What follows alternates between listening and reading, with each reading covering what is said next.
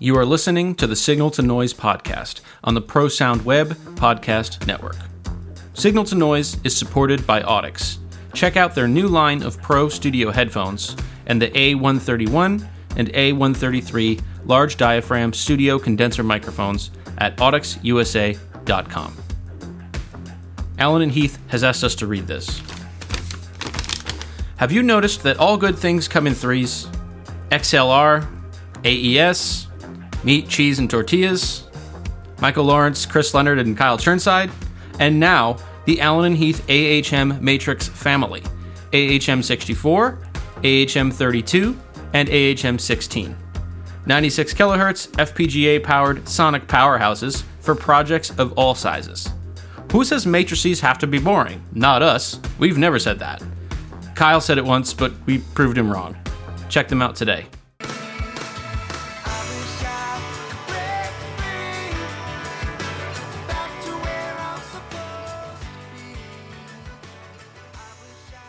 Welcome to what we like to call Signal to Noise, the podcast. Maybe you've been here before, maybe you haven't. You know, we're we're gonna we're gonna shoot the moon tonight with some people. Ladies and gentlemen, Chris Leonard, all the way from south of Philly. South of Philly. What's up? Isn't it south of Philly? Yeah. Yeah, I, it's just yeah, it's, it's a funny term. I mean, a half hour. uh, It, yes, yes, correct. You have to travel south.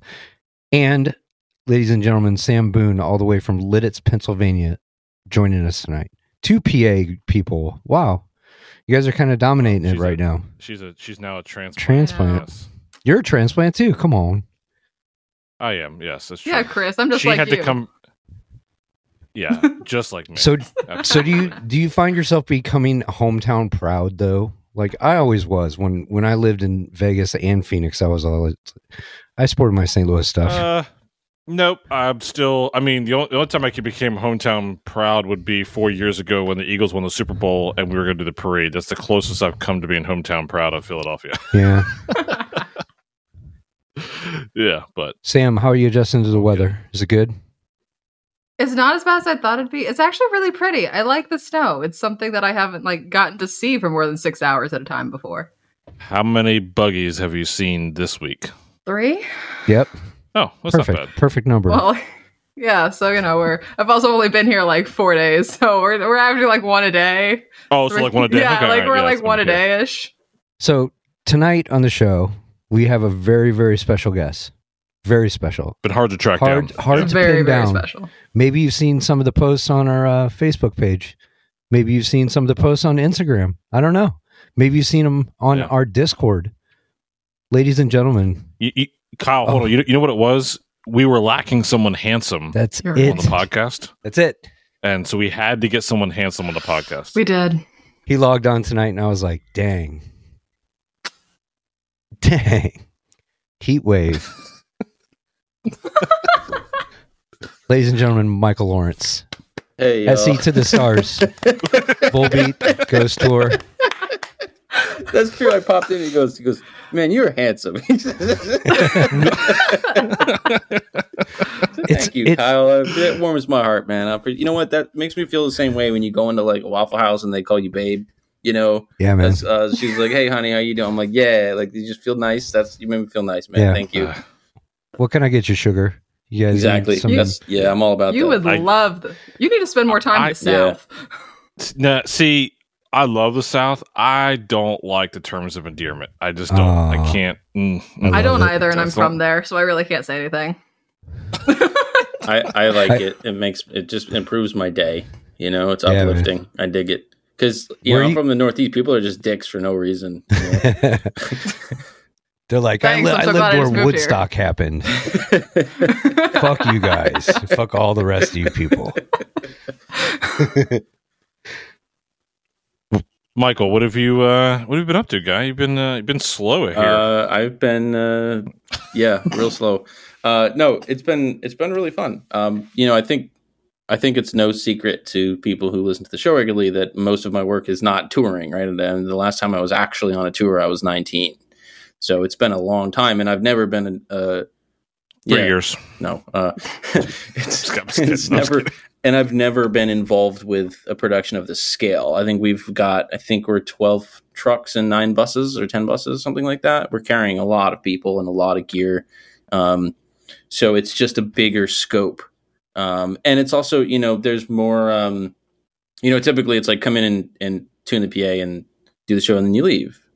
Um, and so there's a lot of bits and pieces kind of around that that that I usually don't need to incorporate into sort of my consciousness for the day that I do now. You know, like um, I don't ever get to pick trim heights, but now I do. Um, I don't, you know what I mean? Those types of things. I don't. I've never in my life Right. gotten to say how many boxes I felt that we needed, and we would do that, and and uh, and that's part of this. So so there's just there's a is a lateral expansion. I think it's just cool, you know, and and I think the directive from day one with this has been, um, hey, the band wants the same show in every seat or as close as that as you can get. And it, we're not going for good enough. And if you think the extra four boxes will do better, then yeah, we're going to take them off the truck and spend the extra time putting them up. Like, so it's it's it's not just do this the way people would typically do it. It's what's going to be the best. Um, and so that's Killer that's a, approach. it is a killer approach and it works. I mean, the consistency that we're getting is far and away higher than stuff that you could typically expect to get in such an environment because that's the directive. And it's like, yeah, you want the extra boxes, put them up. Um, you know, we we we have a lot of conversations about, uh, you know, how to how to do that and how to make it work. And and um, it's one of those. Sh- it's not that thing where like audio gets last pick after video and lighting go up. Like, um, it's very Mhm. much. We're very very focused on trying to keep the show consistent over the space and keep the show consistent night to night. So like that's right in my wheelhouse. That's that's kind of my whole thing, right? Is let's see how far we can go with this consistency. So to to be part of a team where that's the goal is really cool, you know? So let's go way, That's way, cool. way back. Let's go back to rehearsal. Yep. What did you take away from rehearsal that you never thought that was going to be the thing that you were going to take into your What, show what's day? what jump be- what jump before that? Why, why don't because I mean you had prep Yeah, time did and solo prep, tech before you even Yeah. went up. I think you know it's one thing that that is different is um, watching the whole team. You know, I have so my great team. Uh, I got H, who's our crew chief, and we have uh, you know, Taylor and, and Evan, who are our, our PA techs. Um, the fact that I can delegate a little bit and just say here are the angles, here are the trim heights, and the PA ends up there um, is really cool and being able to trust them and know that it's going to end up that way. And if there's an issue, they're going to call me and, and, and I can go and worry about other things that need my attention. And also I'm the conduit between that and the mix engineers. Right. So at the same time, being able to trust the team and know that the PA is going to go the way that, that it was designed to go, but also turning around and being able to talk to mix engineers about well, how are you feeling? And, you know, do you think we need to do something differently and, and making sure they're happy. Um, so I think having having the having as big of a team working with me as I do on this is is different. Um, I usually I'm, have to pretty much be hands on with every single aspect of it, and and if it's one of those things where if you look away for a second, something gets crazy. Um, so I think you know I have such a good group of people working with me that that it's given me a little more latitude to go worry about other stuff that I usually can't. Like you know, again, where I am worried about that half a dB of shading at the top of the side. You know, stuff that I usually don't have the bandwidth to go chase. Um, I do, and and and it's paid off. And the and again, you know, I, I'm really pleased with with the results we've been getting on this, and and I know that the the front of house engineers are pleased as well. So Can you talk a little bit more about that relationship between like yourself and the PA techs? That's something I feel like I haven't really heard talked about yeah, almost at all. And I think we're going to try to get them on like next week or in the future to talk about that as well. Um, it's something that I will say that was my biggest challenge coming into this, um, because even in you know you know I've worked around PA techs before, but it's always been like, hey, they're here from the vendor, and the vendor has an SE, and like when we, we talked about this with KD, you know, she's Mhm. got her team and they're going to do it, and I'm sort of just that conduit. But in this, it's like no, they're they're waiting every morning for me to text them the the design, and I send them Right. splay height and angles and trim height and splay angles, excuse me, and and how we're going to go. And then, oh, well, we can't. This, you know, this didn't work out, so can you come take a look at this? And you have to make the call. And um, I think my biggest concern was finding my role. And there's there's a spectrum of on one end, it's just here's the shit, go do it. Um, and on the other end, it's um, making sure that I'm involved I don't Right. want to be the person who just goes to catering and comes back and expects everything to be done. That's not cool. That's not team player vibe. I don't want. I'm not, I'm not here for that. Um, but at the same time, like at the end of the night, I, I, you know, I get my hands. We do front of house. We pull the snakes. We case them up. Um, I'm helping take it down. There's a point where H is like, dude, go shower. Like we got this. You know, like, like I'm probably doing more towards getting the show back on the truck than than a typical SE on a show of this size would do. Yeah. I, I that's something that I felt very strongly about going into this, especially because again, I like I'm the new guy. I'm coming in like this is a team that they've worked together and they've done shows together and they've toured together, and I'm popping in, going, "Hey, here's the shit." Like, so you have to be very Yeah. careful with that dynamic about like I don't want to show up and be the guy who just disrupts everything and um, so I'm I'm really trying to do as much as I can with like, yeah, but show me how you fly this thing and show me how you store how you know, and that's the other bit of this. Every company, Kyle, you were talking about this today. Every company's got their own way to do the drive racks and the way they organize their cables Yeah. and the way they label their stuff. And I don't know that stuff yet because you know I know it now, but first couple shows, I'm like, I need to learn your system. So finding that I think middle ground between letting them do their gig I'm really big on letting people do their gig and not micromanaging and not babysitting because I don't like the way it feels when I'm I'm being treated like that. But also trying to be present and be involved with the team and spending a lot of time saying, "What can I do to help you get in faster and get out faster?" And what Mm. what was your complication today? Is it issues in the department? Is it was there a rigging issue? Like, is there something? I, I mean, there's a thing with my sub design that there was a real conversation about yes, I want it this way, but I understand that it causes you to have to shuffle the carts in a weird way when we hang it. And if it's going to be faster for you, I will change the design. And that was a real conversation that we had. So I want to have want it to be a dialogue. I don't want it to be there sitting there cursing me every day because they got to do some goofy shit with the carts. You know what I mean? That's just not the kind of environment that we want to have. And I think we're going to get better results if we're having those dialogues. So I think that that was my biggest concern going in is making sure that we're all on the same page and have good communication and they feel like they, anyone any member of the team can go to the whole team and say hey i think we need to take a look at this and change this because this is a problem for me and like i want to make sure that we're fostering that That's awesome. That's cool. I'm curious. Um, you know, we, we've talked a lot about. I posted about it. Um, the imposter syndrome side of things, and I mean, um, what did you have to deal with mentally? Again, you said Yeah. this is the largest scale thing you've done. Look, you know, at least behind closed doors, you've told all of us, like, I don't know why the fuck I'm out here. Why, why, you know, why has Denny put his trust in me? You know, this, that, and the other. Can you talk about? Where your headspace has gone and where maybe that has progressed and, and, and all of that. I mean, it's I know I know it's a vulnerable thing to talk about, Yeah. but I think people need to hear like you know, look, you. I mean, uh, let, let's face it.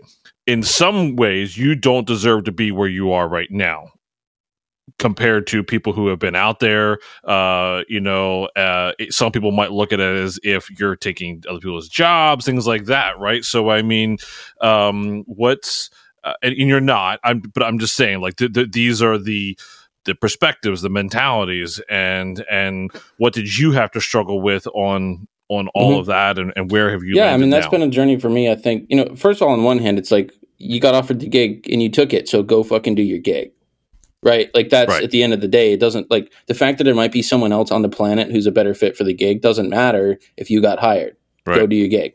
So that's that's the thing. And know, imposter syndromes are. Uh, Sam, you're probably the only mentee of mine that hasn't really struggled with this. I mean, it's something that I've talked so much about with with my mentees, and um, or at least she's been lying to me about it. But um, listen, it's okay. No, well, hold, no hold, I, i'm Yeah. gonna stop for one second this came up because her and i talked about Yeah, yeah, imposter okay. syndrome like so so sam sam and i had a call and that Yeah. came up. I mean, it coincided with you being out there, but I mean, me making that post and having that conversation Oh, yeah. about it stemmed from talking to Sam about it. I mean, I I think it really depends. I think for me, it's something that like there's things I know I do well. Mhm. Like there's things that I've done before, I'll do again. I know, like yeah, like that's I'm really good at that. I'm really detail oriented.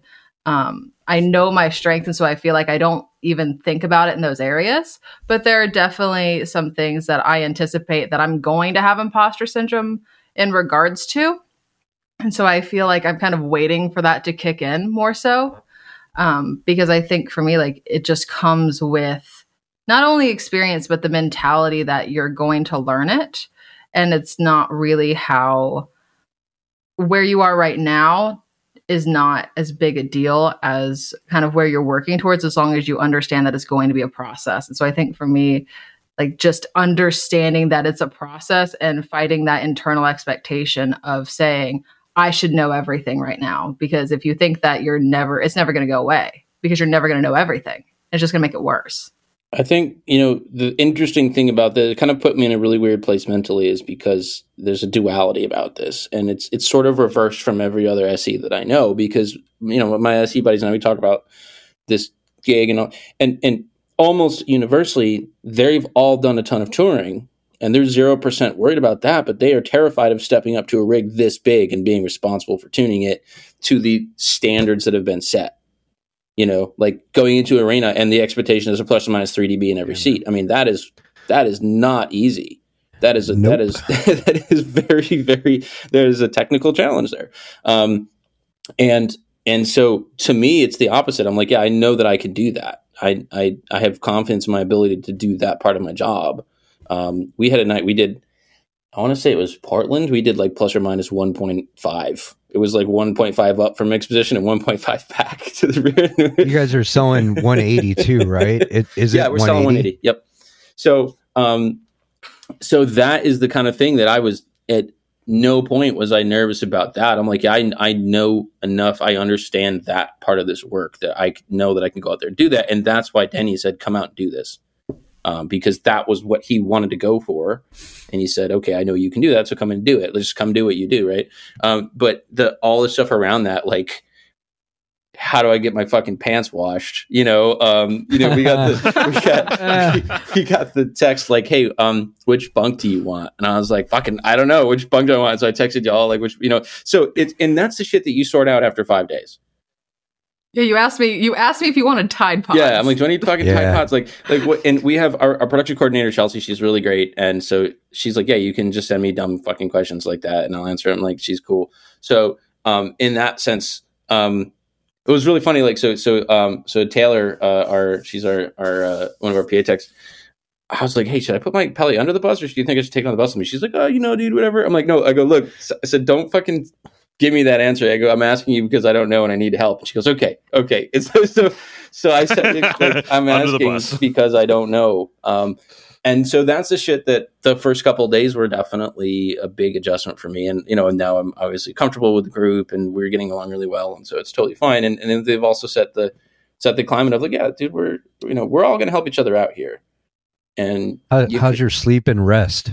dude I, I mean i'm tired as shit but like it's fine you know um well our bus sleep on got the stuck bus? uh, well not last night because we got stuck on the highway at 4 a.m so uh we had to walk get all our shit and fucking walk down the highway in the snow and get on another bus and i slept in the back lounge with evan last night i had a little sleep sleepover in the back lounge of the the volbeat production bus so uh, I remember one time our bus our bus broke down, and so uh, we decided to make a drinking game of Oh it. no! Um, and and so we watched uh, beer fest. Was it beer fest? Um, and every time the word they said the word beer, you had to drink.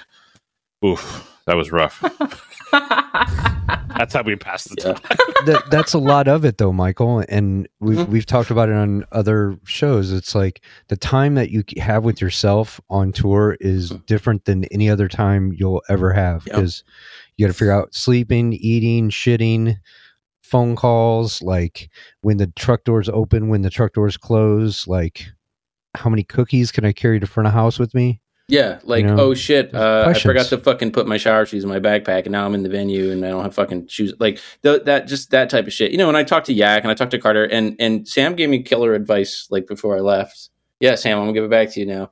yeah I She was like, f- I- she goes, you're gonna find find one person and like become really good friends with that person, and they're gonna be your tour buddy. And she's like, and then you get, you're gonna get along with everybody else, but she's like, get your tour buddy. And Taylor and I kind of hit it off Yeah. like immediately. We just kind of vibed and um really we're definitely on the same page. And so uh, I know I don't know if she's she's watching this right now or she listens to it, but like I'm super indebted to her. She's been super cool, just making sure I don't fucking lose my mind. So so we're that's my tour buddy. I, I want to clarify, uh, you know, uh, what I said. You do deserve to be where you are. That's not what I was saying when I said that. So Chris just I want to fucking spitting fire over here. Jesus. I, I, i know I, I, I, I'm but no, I want to take people through the mental journey that you went through because we see it, right? We we have a we text all day Yeah. long, right? All and day. and so, um, I mean, this is uh, talking I- real well, shit I- I here, think- right? So that's that's I think if I'm- you think about the idea of working your way up is what you're really getting at with that statement, Chris. Um, and like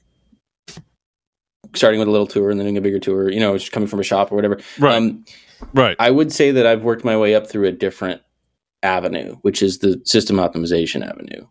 Um, because Right. like I don't care if your system's coming off a truck or if it's installed, like, you know what I mean? Like, like that's I I think I have a very specific mentality in the way that I approach tuning a system and and the way that I achieve low variance, and that's sort of what defines my work. I think in that area, and I think Denny approaches it very similarly. Um, I want a T-shirt that says that. Denny Low approaches it very similarly. Oh, okay. No, low variance creator.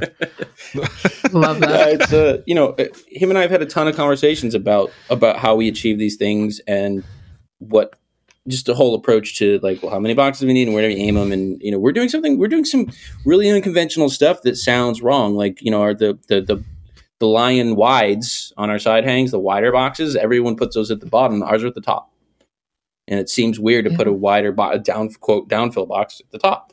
Um, but th- we're doing it for a very specific reason. So, so those are the things that that you know. Um, and Denny, it was nice that you know Denny. You know, Denny was at Volbeats SE for like four years, so he has a very very good idea of how the system is designed because he designed it and how it behaves and what he expects from it. And so I don't have to reinvent the wheel in that sense, but.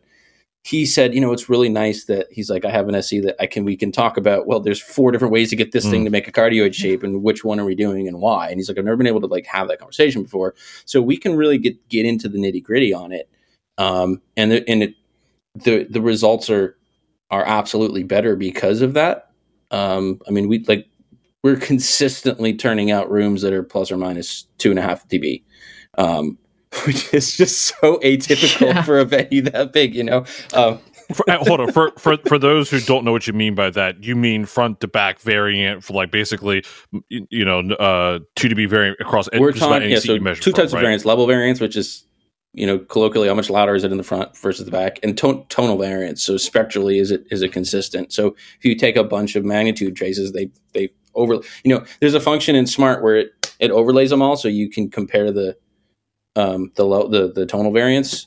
you know it'll Mhm. it'll take all the level offset out and How then he was many like, how many positions are you measuring? oh boy let's what's a great conversation um but there was there was one day I think we were in Portland and I Denny looked at the data and he said, "Can you show me without the without the level normalization?" I was like, "No, there is no level normalization. I'm like that's the rig, bro. It's like actually that, which is a really cool compliment unintentionally, you know." But um, and I want to be clear, that's not just a tuning thing. That starts from design and it starts from having a production that's you know the the raw physics of that are long lines.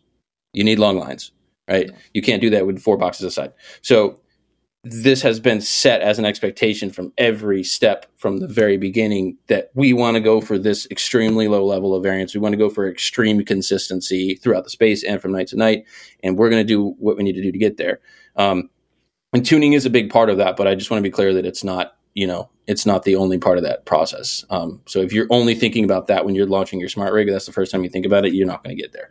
So I just want to be clear about that. Um, so when we talk about variance, we're talking about when you walk around the venue, does it stay tonally consistent? Does it stay consistent in terms of level? And then, and as importantly, if you see the show on on the next night and the next night, and from the mix engineer's perspective, when they fire up their mix every day, does it sound the same? You know, are they being handed a PA that has the same tonal footprint every day? So when we talk, that's what we're talking about consistency here, um, and we're just we're doing everything we can on this show to take that further than it's typically taken. Um, that's that would be my answer. How many positions Okay, normally? here we go. Average. Okay. Uh, I tune this thing with about eight mic positions, Okay. Okay. which is a lot less than people might think for 135 boxes in the year. Um, yeah, I did. so we'll just go through it real quick for for the all measurement nerds. Here we go. So you start with your mains, right? And we have each box in the rig on its own output. So we can get as granular as we want, but I don't want to take six hours to tune the thing. So what I do is let's see, we got 200 level, 100 level in the floor. I look at okay, I got four boxes up in the 200s, I got three in the 100s, and I got six on the floor. So that becomes A, B, C. So your mics go at A, B, and C. We've got four channels of Lectrosonics TM400 wireless on this. Sick. Yep, and then you fire up your your mains. I start with I usually start with main right, and uh, you're EQing the whole thing to get to that target curve that we established, and then you're you're working on your high frequency shading to to knock those in so the whole thing's consistent. Um, that's going to be basically about 4K is where that stuff really matters. We are using low mid beam control from Meyer to steer that that low mid lobe and get that to be consistent. So that's three mic positions. Is usually I usually do them all at the same time with three mics, but I have done it with single mic in a smaller room. Then you bring your sub on, right? Your sub and your main together. That's your tonal. That's your tonal signature now. That is that is your your tonal target curve for the rest of the rig. So there's your three or four mic positions. Then I move one down. I do the downfill on the mains. There's your fourth mic position. Just get that You in have big line. downfills. Three LYON wides are the Yep. downfills. Yep. Um, then I go up to the side hang. Yeah, go to the side hang. Typically, I do it in two zones, sometimes three if there's a 200 level. But you know, A and B or ABC again, same thing. Make that be consistent within itself, right? So making sure it's not super loud and super bright down front compared to the back. Then the goal is, and this is the trick that people sometimes overlook. If you tune that side hang to match your main target curve, it's going to sound crazy when you turn the whole thing on because when you're over and where the side hang is, you're getting low frequency from the mains, you're getting low frequency from the sub. So that gets sucked out of the side hang, that gets cut back, right? So by itself, you just solo side hang does not sound good. But when you turn it on, it's all it's all flowing together, it's all coupled, right? So main plus sub plus side hang over there in the sides brings you back to your target curve. And the nice advantage of that is you don't have this low frequency garbage from the from the sides bleeding out the front house. You know, when the, Right. the in rehearsal, Danny was shutting off the side hangs, and I was like, "Why?" He's like, "Well, I don't want to hear it." And I'm like, "You turn them on up." He's like, "Oh, I can't really can't really hear it, right?" Because that stuff that's not directional has been taken out of the box, right? It's it's fundamentals Yeah. of Smaart Yep. class. A Yeah. plus B equals A. Mhm. A plus B doesn't yeah, equal and that's C. I think the thing that people, you know, might be more intimidated by a system this large, but the fundamental workflow and the orders and the steps that I'm doing are the same as I'm doing in a, in a 500 cap club. They're no different. It's just you got to walk farther to get your mic there, right? So, so now what you have is a scene where you've got your main and your side hang, and there's going to be a place kind of, you know, a third of the way up, up in the seats on the side where they overlap. So you're going to go there and you're going to set your time, and make that transition nice, and then then what we do is all our processing is linked. So the left side followed along. Now we usually get our, our stage left points first. So usually PA is up and tuned on that side and they're still flying the other side. I've sprayed every box and it's still on the ground. So we're going to catch a bad box before it goes up. That's important. And then once it's up, you know, um, then I walk. Then um, the other cool thing about that is I'm doing that at a pretty low level. So I'm not asking for quiet time. I'm not asking the production to be quiet. I'm not asking. I just I just kind of work through it. And so then the only thing I need to ask for quiet time for is, hey, we, hey, Brad, we're gonna our our stage manager, Brad, Brad, can we get ten minutes to listen?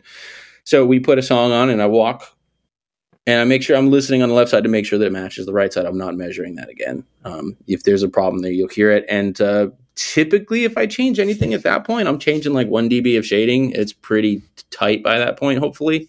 And then um, once, so our front fills are built into the stage structure and some of the set pieces need to be forked onto the stage so our front fills don't go up until later. Um, so it's it's later in the day that that we also uh, time the front fills in. Um, but because they're built into the stage structure it's really about the whole the whole stage moving forward or backwards in time compared to the flown rig. So i'm not individually timing all the front fills every day. It's just there's the outer front fill where it meets the down fill that's where i set my timing and the rest of the rig just kind of snaps in so um, it's like seven or eight positions. It's really, you know, I got it done at 25 minutes at this point, um, and most of that is walking around. So it's it's just not it's not as big and scary as people think. I guess it's going going in with a game plan, you know. And and to kind of come back, Chris, I think um, that is when I realized, oh yeah, that's why Danny wanted me to come do this because Mhm. I I unfortunately, you know, I have seen so many SEs that would fuss over this for an hour and a half or two hours, and we Right. don't have that time on this show. There's too much going on, so you know it needs to be super accurate. It needs to be done really quickly. And I was like, okay, that's that's why I'm here. I get it now. You know, How many steps? yeah. I, uh, like the first couple days, I think I did between twenty five and thirty thousand. Um, Yeah. Nice. and I walk a lot. I walk a lot during the show. Um, Twin Temple, the you know the venue's half full at that point, and then I walk again you know, Volbeat goes up. I do one song, make sure if Denny's happy after the first song, I'll go walk again, and the room's filled up a little more. So then I'm going to go. You know, you, there's some high frequency stuff that's going to change a little bit. Um, but you know, Evan was teasing me. He's like, "Man, I don't think I've ever seen SE walk so much." You know, I was like, I, I walk a lot, um, and I'm I make friends with all the the ushers at the Voms, and they, I'm like, "You're gonna see me, you know, ten more times tonight." And so, so um, yeah, it's um, and that's the other thing about that. And I have to be careful because it's COVID time, right? Like we're we are being very careful not exposing ourselves to, you know, the just the, minimizing the risk, of course. And I think I have probably more more exposure risk than anyone else. Gym I'm walking through the audience, but um, to see how excited people are for the show and all the t-shirts they're wearing, people are putting on ghost makeup and like there's you know we have the the priests, the popes, and the slutty nuns, and it's very like the fans are super excited about it, you know, and um, so not only like walking to listen to the system every night is really rewarding because you're like, yeah, it's fucking this is sounds good. It's really consistent. Like the people in the balcony are getting a great show also, and like that feels good. And I'm proud of the, my team for that we're able to do that. But I also love seeing the people that came out to the show, man. And I keep an eye on the forums, and people are like, yeah, it's only two weeks till the Newark show, and I can't wait. And like how excited people are and how much they're looking forward to it. And it's really easy for it to become like just another day for us. And we did it yesterday, and we're gonna do it again tomorrow. And I'm trying to make sure that I'm very sort of in the moment about the product that we're giving the people that that that really waited for this you know I, so i like i like to walk for You're- that reason too You're you're responsible for for invoking an experience that people You- will remember. you for talk a about this all the lifetime. time, Like I mean, It, the first Yep. thing that the That's- first thing that i do when we get into a venue is even before the laser comes out you know before i start on the model well no usually before catering i just walk i go up to the seats first i'm trying to stay out of the way trucks are getting dumped i'm off the floor right um i don't want to be in anybody's way but i walk I just see what, like, let me kind of vibe this out from the seating area. When we do prediction, we're thinking about from, it's very loudspeaker centric. We're looking at the loudspeaker and looking at the aim. It's all from the point of view of the box. And so I, before I approach anything else, I want to see what it's like to be in the audience and what the view is like. And, you know, um, it- it's, that's probably the least objective thing that you will hear me say as a part of this process. But what what has surprised you, or what have you learned most about that experience or that that focus on this? Um, you know, it's interesting because we think so much about variance. Like you're talking about walking. Like, let me go hear what this sounds like from all of these different seats. You know, twelve thousand seats, whatever it is. That person bought one ticket.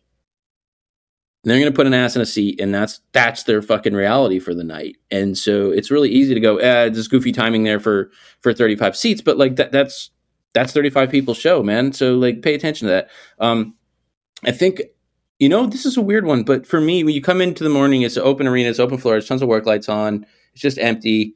You're building your sort of mental kind of orientation of the environment that you're in for the day, and it looks totally different by the time the PA's up and the lights are off and there's drape and there's barricade.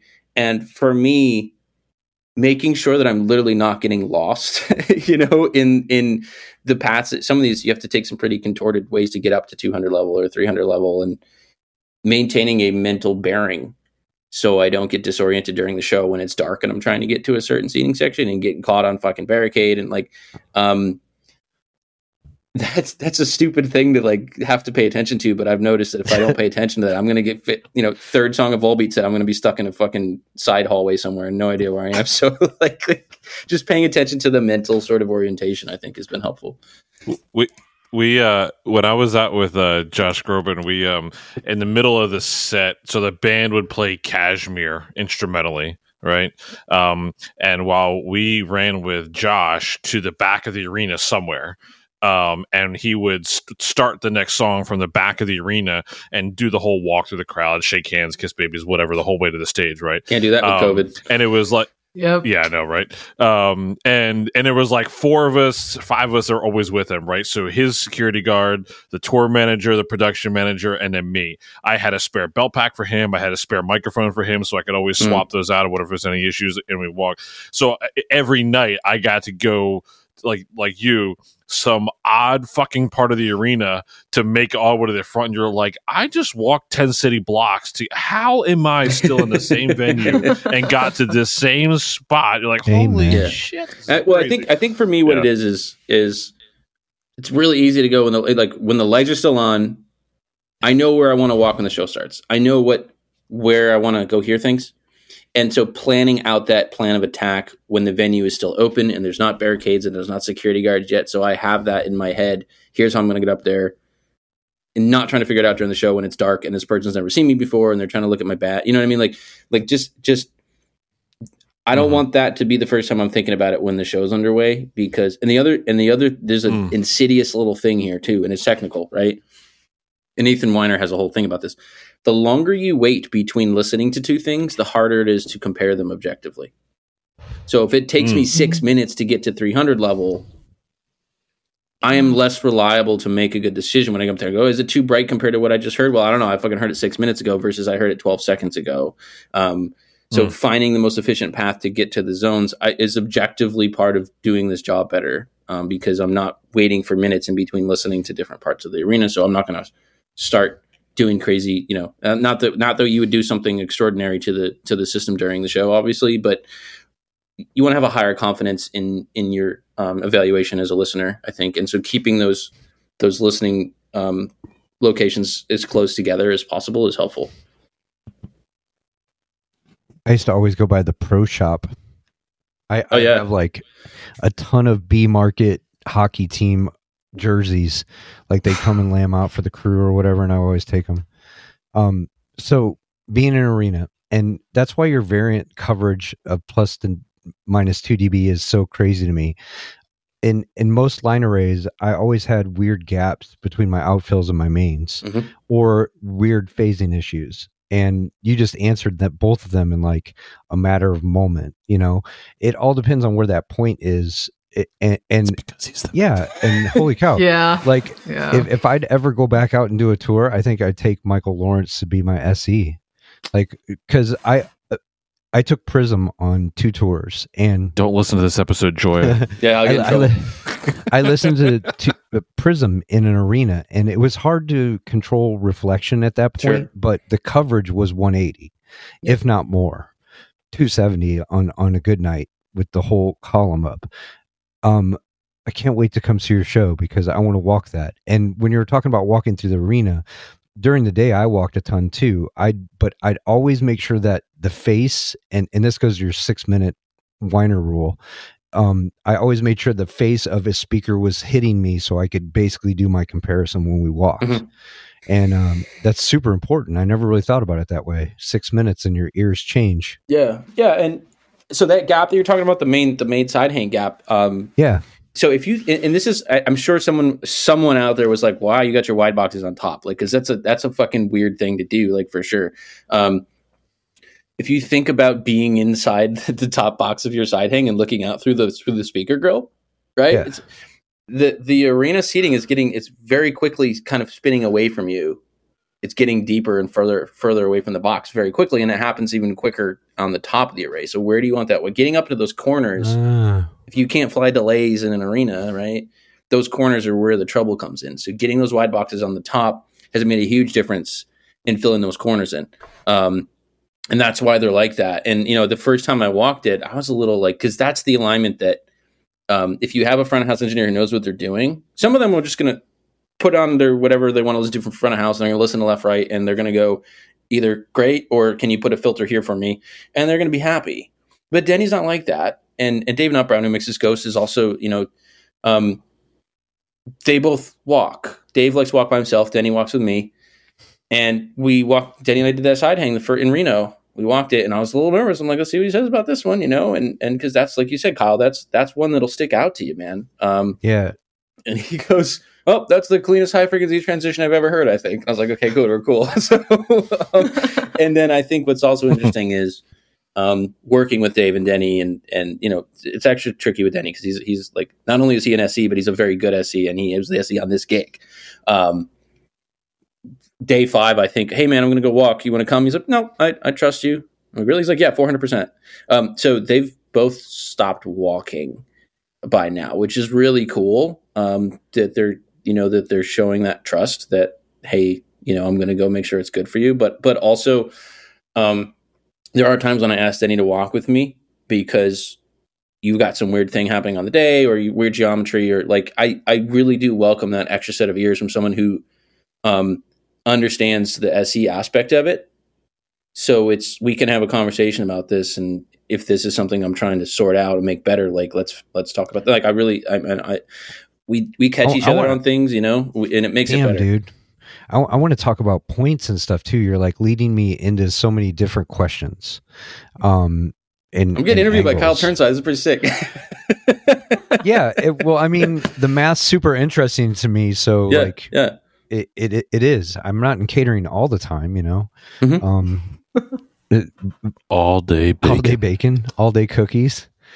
Um, it, it's just super interesting because your points have to be on, and we talked about this Mhm. before you left on tour. Is like some companies that go up and rig will drop a chain six inches outside a ring that's on a floor. You know, it's it's like when do you when do you call it? Like Right. when do you go? Oh man, because that's really detrimental, especially on your side hangs It- over it- the yeah. stage. Yeah, it, it, and you're not you're not doing delta. Plate. We do plates, have delta you? plates, so that's a big thing. Okay. Is we have so Okay. for those who don't know what a All delta plate is, instead of uh, picking up uh, your array with a front and a rear, you a delta plate is just like triangle shaped piece of metal, and so you're picking up usually your rear, sometimes your front, whatever, with with two motors. So you have the ability after it's up to aim it in the horizontal as well as as, fr- Cool. as uh, vertical, um, and that's a huge tool.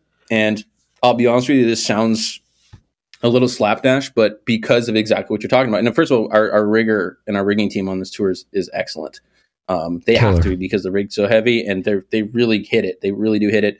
And they come and talk to me first thing in the morning if they know there's going to be an issue with a trim height or something. And and so we have a really good relationship set up there. But but there are times when you, when it gets up in the air and you just look at the geometry and you're like, oh, uh, let me bump that, and you just get on the radio and you and we bump it. And and I do a lot of that just with eyes and ears, um, and we fill that gap, you know. Um, and so we do have the ability to massage that transition if we need to, or hey, you know, it wasn't on the model, but there's some like VIP boxes that are higher up that we need to cover, and so I need one more degree of up tilt. You know, those types of things. You can have the best, most accurate model in the world, but that shit's going to come up, and you need to you need to be able to adapt to that. So the delta plates are definitely helpful there. Sam, what do you got?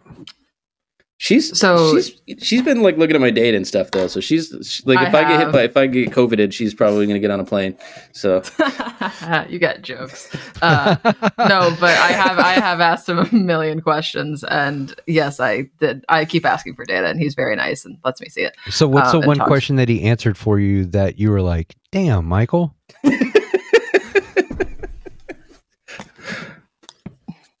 I think the problem with Michael's ever he explains something like he.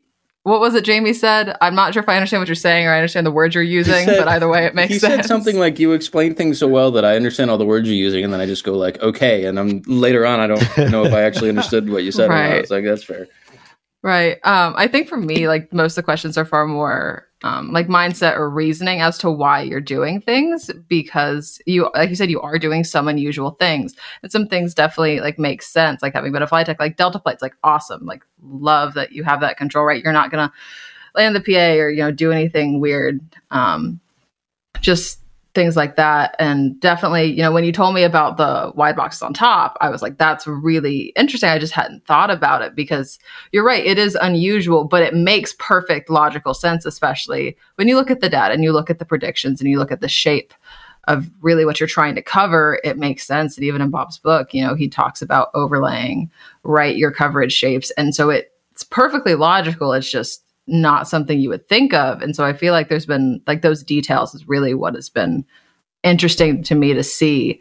Um and really the his overall process like michael you're right like you have a very specific way of thinking and methodology. Um and like you said you know you are a specialist and that's kind of how you phrase it to me. Like i joke and say like you're an audio surgeon because like that's what you do. You know you have your area of specialty and it is low variance systems um and so Well, you know, that was a conversation as well that was pretty early on because Mhm. again, Denny's done this. He designed that system. He's he's flown it hundreds of times. He's tuned it hundreds of times.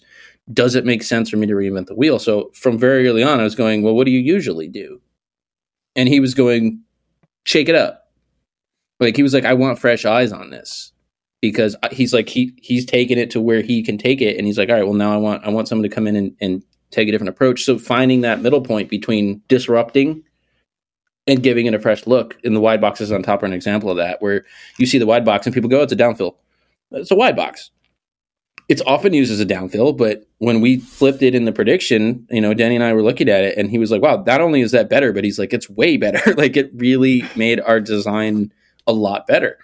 And so, those are the things that just because it's been done a certain way. I'm not a big fan of convention, to be honest with you. Like I, I, I, like to understand why things are being done, but well, that's the way we've always done it. Is not always a good reason to keep doing it. And so I'm, I'm very into like, well, you know, what are the tools that we have available? How many boxes do we have? You know, how much can we hang on this point? Um, let's shuffle those pieces around and let's see if we can come up with a better arrangement here that that it's going to take things further. Um, and I think I think we the very first thing we talked about, Chris, like that I think is probably why I'm out here doing this is that that particular element of this. There are a ton of super talented people that could come out here and tune this rig. It's not about that. It's about yeah, but can it be better? Can we make it better? Can we get the variance lower? Can we get the coverage more even? Let's think about that. And so my job is to just continuously work on that, basically. How sorry. Um given how consistent your design and what you've been able to do from that standpoint, how similar of changes are you making each night? Mm-hmm. or like or sorry like like how how you know are you noticing like yep every night i gotta do this? Or is it actually different every day to the little oh, things oh, you have to do to, oh, to get where you want to be? I, I wipe the eq and shading out of the processor every morning I'm not, well, of course. Well, not of saying, course, like, because do, do it's not common to do that. Like, I, am not iterating. I'm starting from scratch every day when I tune it. Um, but it's very. I mean, in, in, Seattle, we had all 135 boxes up. Uh, it's it's six. It was 16 Leo on the in the mains, and it was 20 on the 20 lines on the side. And then I think in Portland we were 12 over three on the mains and 16 on the side. Like the box counts are changing. The trim heights are are sure. changing. I'm trying to keep the trim relatively consistent for for the mix engineers and also another aspect that people don't tend to think about the um, the artist has a sensitivity to how much energy they want to feel off the PA. That's a sure. that's a conversation that's happened. So, are, is your is your trim based on the height of the 200 or 300 level, or it, it, wh- it really, how are you really basing depends, that? Because are are you just tilting up and keeping the trim the same, or because at least the and whether it's wrong or not, back when I was touring, w- one of the things we tried to do was top box is almost almost equal height as the top seat, and work down from that. It was I felt like it was a very common theme for uh, a while. So, what's your what's your thought process there in terms of your trim height and and and most people, a lot of people didn't like the whole like tilt up. I, thing, I love right? the tilt up like thing. You start start. We we are we're I usually overshoot by two to three boxes on top, and that's what I need to get that variance down in that in that top zone. If your top box is aiming at that top seat, put it in prediction software. You're missing. You're missing that seat. Um, so we overshoot always. There are situations where you have the 300 level that sort of shelves out. If you fly too high, you're going to shadow your 200 level.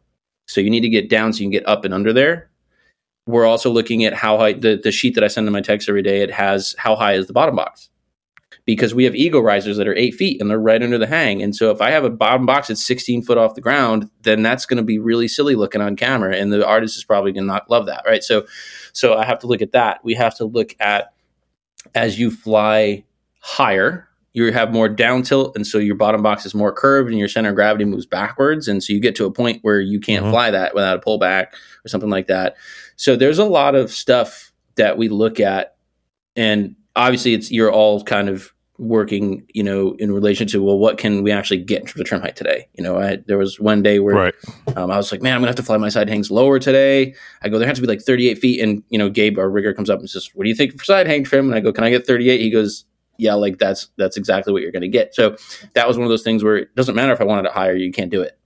Um, and then of course that means I can't hang 20 boxes on the side because it'd be dragging on the floor, right? So, so there's a window of max trim and where that bottom box has to fall and how much curvature we can get and where the acoustic geometry lies. There's a lot. That's a little stew, and that's typically the first thing that I work on when I get into the space is figuring out that.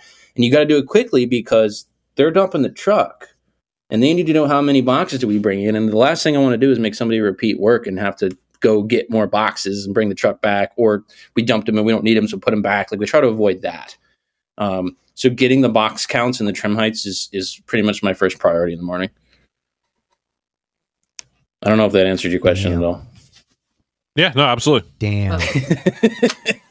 You're having fun though, right? yeah, man. Yeah. So Yeah, it's a good time. It's it's a very like you said, it's a very different vibe. Um, one thing that's been sort of something that I need to work on is to find to establish a routine where okay, I'm going to go to the bus for half an hour and just get away and relax, or okay, this is my time to answer emails, or um, you know, finding those times throughout the day to check in with home. And it's really easy in the pace. You know, you're just ripping all day, and then you're going to collapse on the bus. If you're not careful, you're not calling your loved ones and checking in and you're ignoring texts and it's and it's just because you not you have to make more of a point to actively do that stuff you know? This is what i found because when you know usually i'm sitting at sitting at my desk and so a text comes in you answer it. Um, but since you're just going going going if you're not carving out time to to be assertive about that stuff it tends not to happen. So that's um that's something that took me a couple days to sort out Right. And by loved ones, you mean Yeah, our group exactly. text, right? Yeah. That's what you mean by that. Yeah, Yeah. cool. Just make Yeah. sure. Yep. feel Yep. feel left Yeah. out. I was gonna say. So we it, it's safe to mention watch the 50 days with Michael on Discord, Facebook, Instagram, everywhere else that- that Chris has been posting it. And uh, Oh. Chris is not on tour with Volbeat. No. I, almost once a day, I get a, a, a private message or whatever, like, "Oh, are but you shout out to the dude who Nope, thought i would be a good guest for this show also that was pretty cool hey, he got his wish. yeah man i'm here i'm here for it Oh yeah. yeah. oh my goodness. Thanks to Oh, uh, man. those who joined us backstage tonight too. yeah Wait, and are we done? and Chris, you sounded so sad. Well, I mean, and and also, we're- and I want to no, like, I want to make a I- point about this. We, we, we don't we don't get to do these right. We, so we used to call these Yeah, boys and night now we got out, right? And thankfully Yeah. we have changed that. We have Sam. So Michael these are uh, these are fun. We you know it's fun when it's just yeah, it's us starting that to get smell to talk. like Yeah. yeah. So like bit on the show. So I'm glad we got Sam here. yeah, we yeah. had to balance. Um, we had to we had to we had to fix some things. I I, I want to just um I get texts from hey, do you know have know anybody that does musical theater? Do you know anybody that does pro-? use our Facebook group, use our Discord, like like please use that resource. I mean, I'm shameless about you know, I call Carter all the time. I call uh, Tyler Walters all the time. I talk to Erica Russ, like like my friends who are super amazing, talented SEs who know that really specialized shit that not that many people know. Like I will absolutely call them and ask, and Tyler calls me. I mean, we have a very good open relationship. We're all sharing knowledge, and especially something like that where it's very specialized. And just aren't that many people who think about that shit. You know what I mean? So um, use our community, please. I mean, thank you to Tyler and, and Erica and you know and all my SE buddies who who looked at my designs and answered. I mean, those are the types of things that I think makes us all better. And there's no shame in calling a buddy and saying, "Hey, what would you expect for this situation?" And they'll tell you. Um, I think that's really cool, and it's something that I, I'm really proud of our community for doing because that really wasn't happening as much as it is now. And I think we've we've done a really good job of setting the tone for that and not gatekeeping knowledge and and Yeah. You know being open. Like, um, so that's Familia. yeah, it's something it's something I'm proud of. And, and by the way, shout out to to uh, fucking Boise, man. I think 45 percent of our local hands were female. That shit was awesome. And they were the most Yep. helpful and enthusiastic people we had the whole tour this far. I fucking That's dig it. Really happy to see that shit. Um, so things are changing, and I'm excited about that. That's awesome. Yeah. What's wrong, Kyle? You look wistful, buddy. You okay? No. I, I'm just really excited for you. I mean, our group text has been awesome. We missed you Yes. here and there, but the stuff that you have been giving us is great. Like, uh, Chris, didn't you say we had like two no, 200 new members join our Facebook? Yeah, or, or or they're trying to at least. Yeah, We're- we're we're weeding- going weeding them. through But um, yeah, I well, yeah, because I, I posted a photo of ATK uh prepping for the Super Bowl and PA the day shared it, and then it's got ridiculous amount of shares and likes and joined. So yeah, yeah. I look. Here's the deal. So um, I, I don't want to beat a dead horse on this, but like, join our Discord.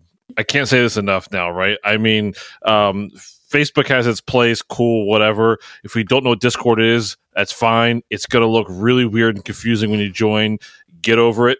Um, it is a much better place. Jeez, to- I don't give a fuck. Um, so it, it, Yeah. it- it is a much better place to do what we are trying to do. I, I, it's, it's the easiest thing I can say, right? Like, I love that. Like, I don't know. It's really like we, we were over two years now of the three of us, and now more Wow. joining, and it's um, like it's this is more about us just fucking talking on the Mhm. microphone, right? Like, like um it's funny like sam was like i think you guys are more known or what, have more exposure or whatever Well, that- that- first what- day, how- what Claire, the walked in and saw a signal noise sticker out in the shop, and I was like, "Yo, it was sick."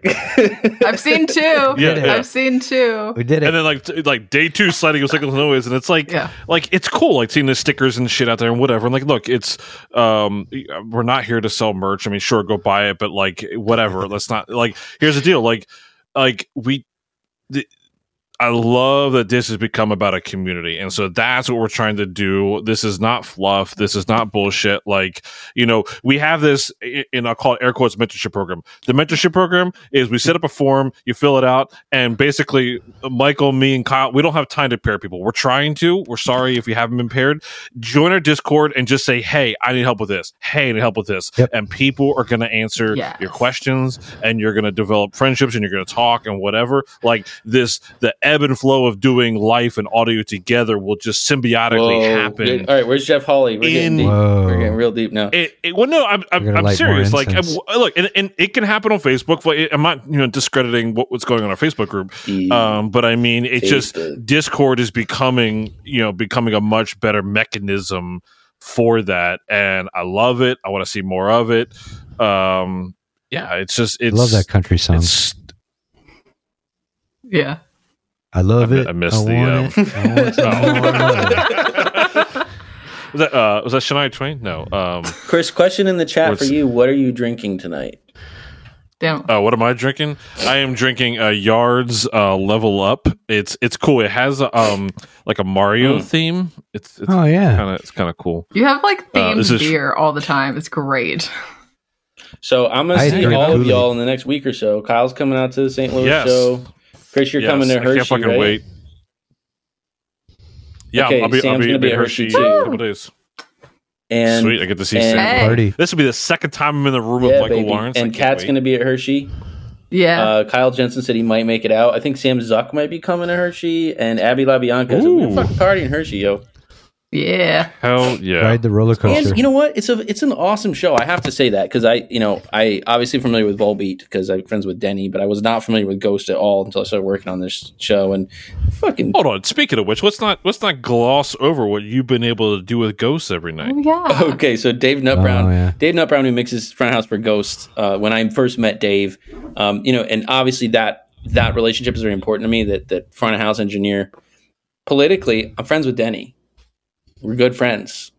So I'm walking into a front of house I don't know. I don't want him to think I'm Denny's buddy. Like I'm here for you too, Dave. We need to have a good relationship. You need to feel comfortable asking me for stuff. So I worked really hard on developing that relationship when I first met him to let him know that hey man i'm here like i'm not here for just any i'm here for you too and and, and let's do it right um Did you take him flowers? I, I i didn't but he's he's got an awesome sense of humor we have a lot of fun um maybe i'll get him flowers at the end at the last show he he, he would love that they, ghost Get him ghost Lego has a song called faith that i think is just great it's like my favorite ghost jam i really like it so i said i said dave uh I go, I'm gonna pay real close attention on Faith, man. I want to see what you got going on over here. And he's like, All right, mate, the kids will love it. You know, he always that's his, his answer to everything. He always says the kids will fucking love it, right? Um, so first night in Reno, the show opens and Faith comes up. He goes, Hey, Mike, you're up, and he steps away from his console. And I was like, Oh fuck, I'm fucking not ready. Like I'm super not ready, right? And we've talked a lot about the mindset change when you go from SE listening to to mixing listening Mm-hmm, but I, I had Yeah. a blast and I was like, hey man, that was really cool. That was fun. And the next night he did it again. And so every night he's awesome. he's let me mix um that song and it's that's a treat, man. That's pretty rare. You don't usually get to like discover a band and go do that fucking song slaps and then you get to fucking mix it. Like that's pretty cool. So uh Right. de- definitely thank you to Dave for doing that. It's a very, very nice gesture and I really appreciate it.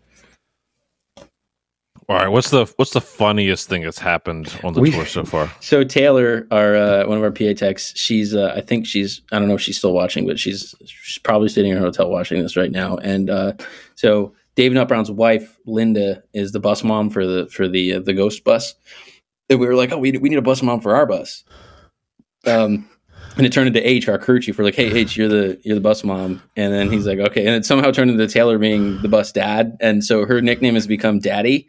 Um, and she's like, she goes, she goes, I love it. She goes, I'm here for it. She goes, I see why guys like this now. She's like, she's all into it now. so, What the fuck? so so we fucking call her on the radio. We're like, "Yo, Michael the daddy, come out the front of the house." Like we fucking. And so the funniest part about that is we've totally normalized it now. But watching the locals react to it every day is what's fucking hysterical. So like that, that's just a continuous source of joy for us. Is is watching everyone else like, "What the fuck do you call her?" Like, Okay, I have not met her, but I love her Yeah, already. Like I've got to meet yeah, her. Yeah, we and we got a we have a great team. We have a lot of fun. We're doing a lot, you know. And it's funny because HR crew chief, um, I was I was really upfront with them. I was like, look, y'all, this is my first like big tour, and like, you know, I'm gonna lean on y'all. Like, we gotta, you know. And he's just like, hey man, we're gonna work together. We're gonna have a show. Like, he's really cool about it. We have a group text that we used, you know, send the angles out and stuff. But we also we send each other memes and jokes, and we have a lot of fun. And H said, you know what? You keep us laughing, man. He's like, you, you know, he's like, you're learning it, and and you keep us laughing. And I thought that was a cool. That was a really nice compliment. You know, we're having fun. So we used to um when I when I was out with Josh. So the monitor engineer Will Miller and the front house gear, uh, Mickey Beck.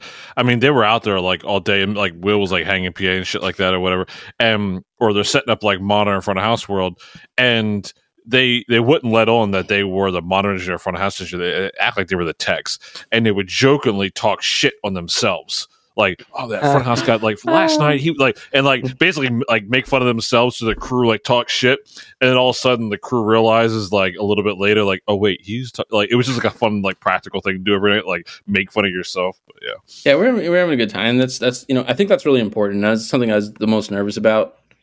Um, nobody wants to be the outsider. That's a shitty feeling. There's something really interesting. Um, the Blue Man Group, like the reason there's three, according to the one of the creators, he said that's the smallest group you can have where one person can be an outsider, and that's like a really interesting thing, you know. So um, that was that was uh, you know the fact that we're we've gelled as a team and we're we're not only we're doing awesome work and I'm really proud of what we're doing, but we're having a good time, uh, and we're keeping each other happy and laughing and stuff, and that's that's great, you know.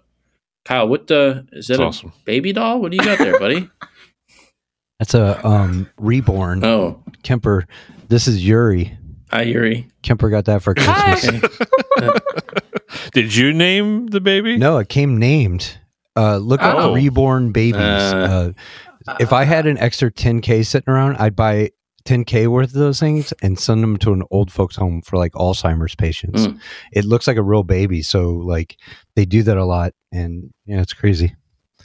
Yeah, that's Yuri. wait why would you send it to the old folks home Because people with Alzheimer's think it's a real baby, so they sit there and like it calms them down and helps them like. oh okay all right He's trying to thing. deceive the elderly, Chris.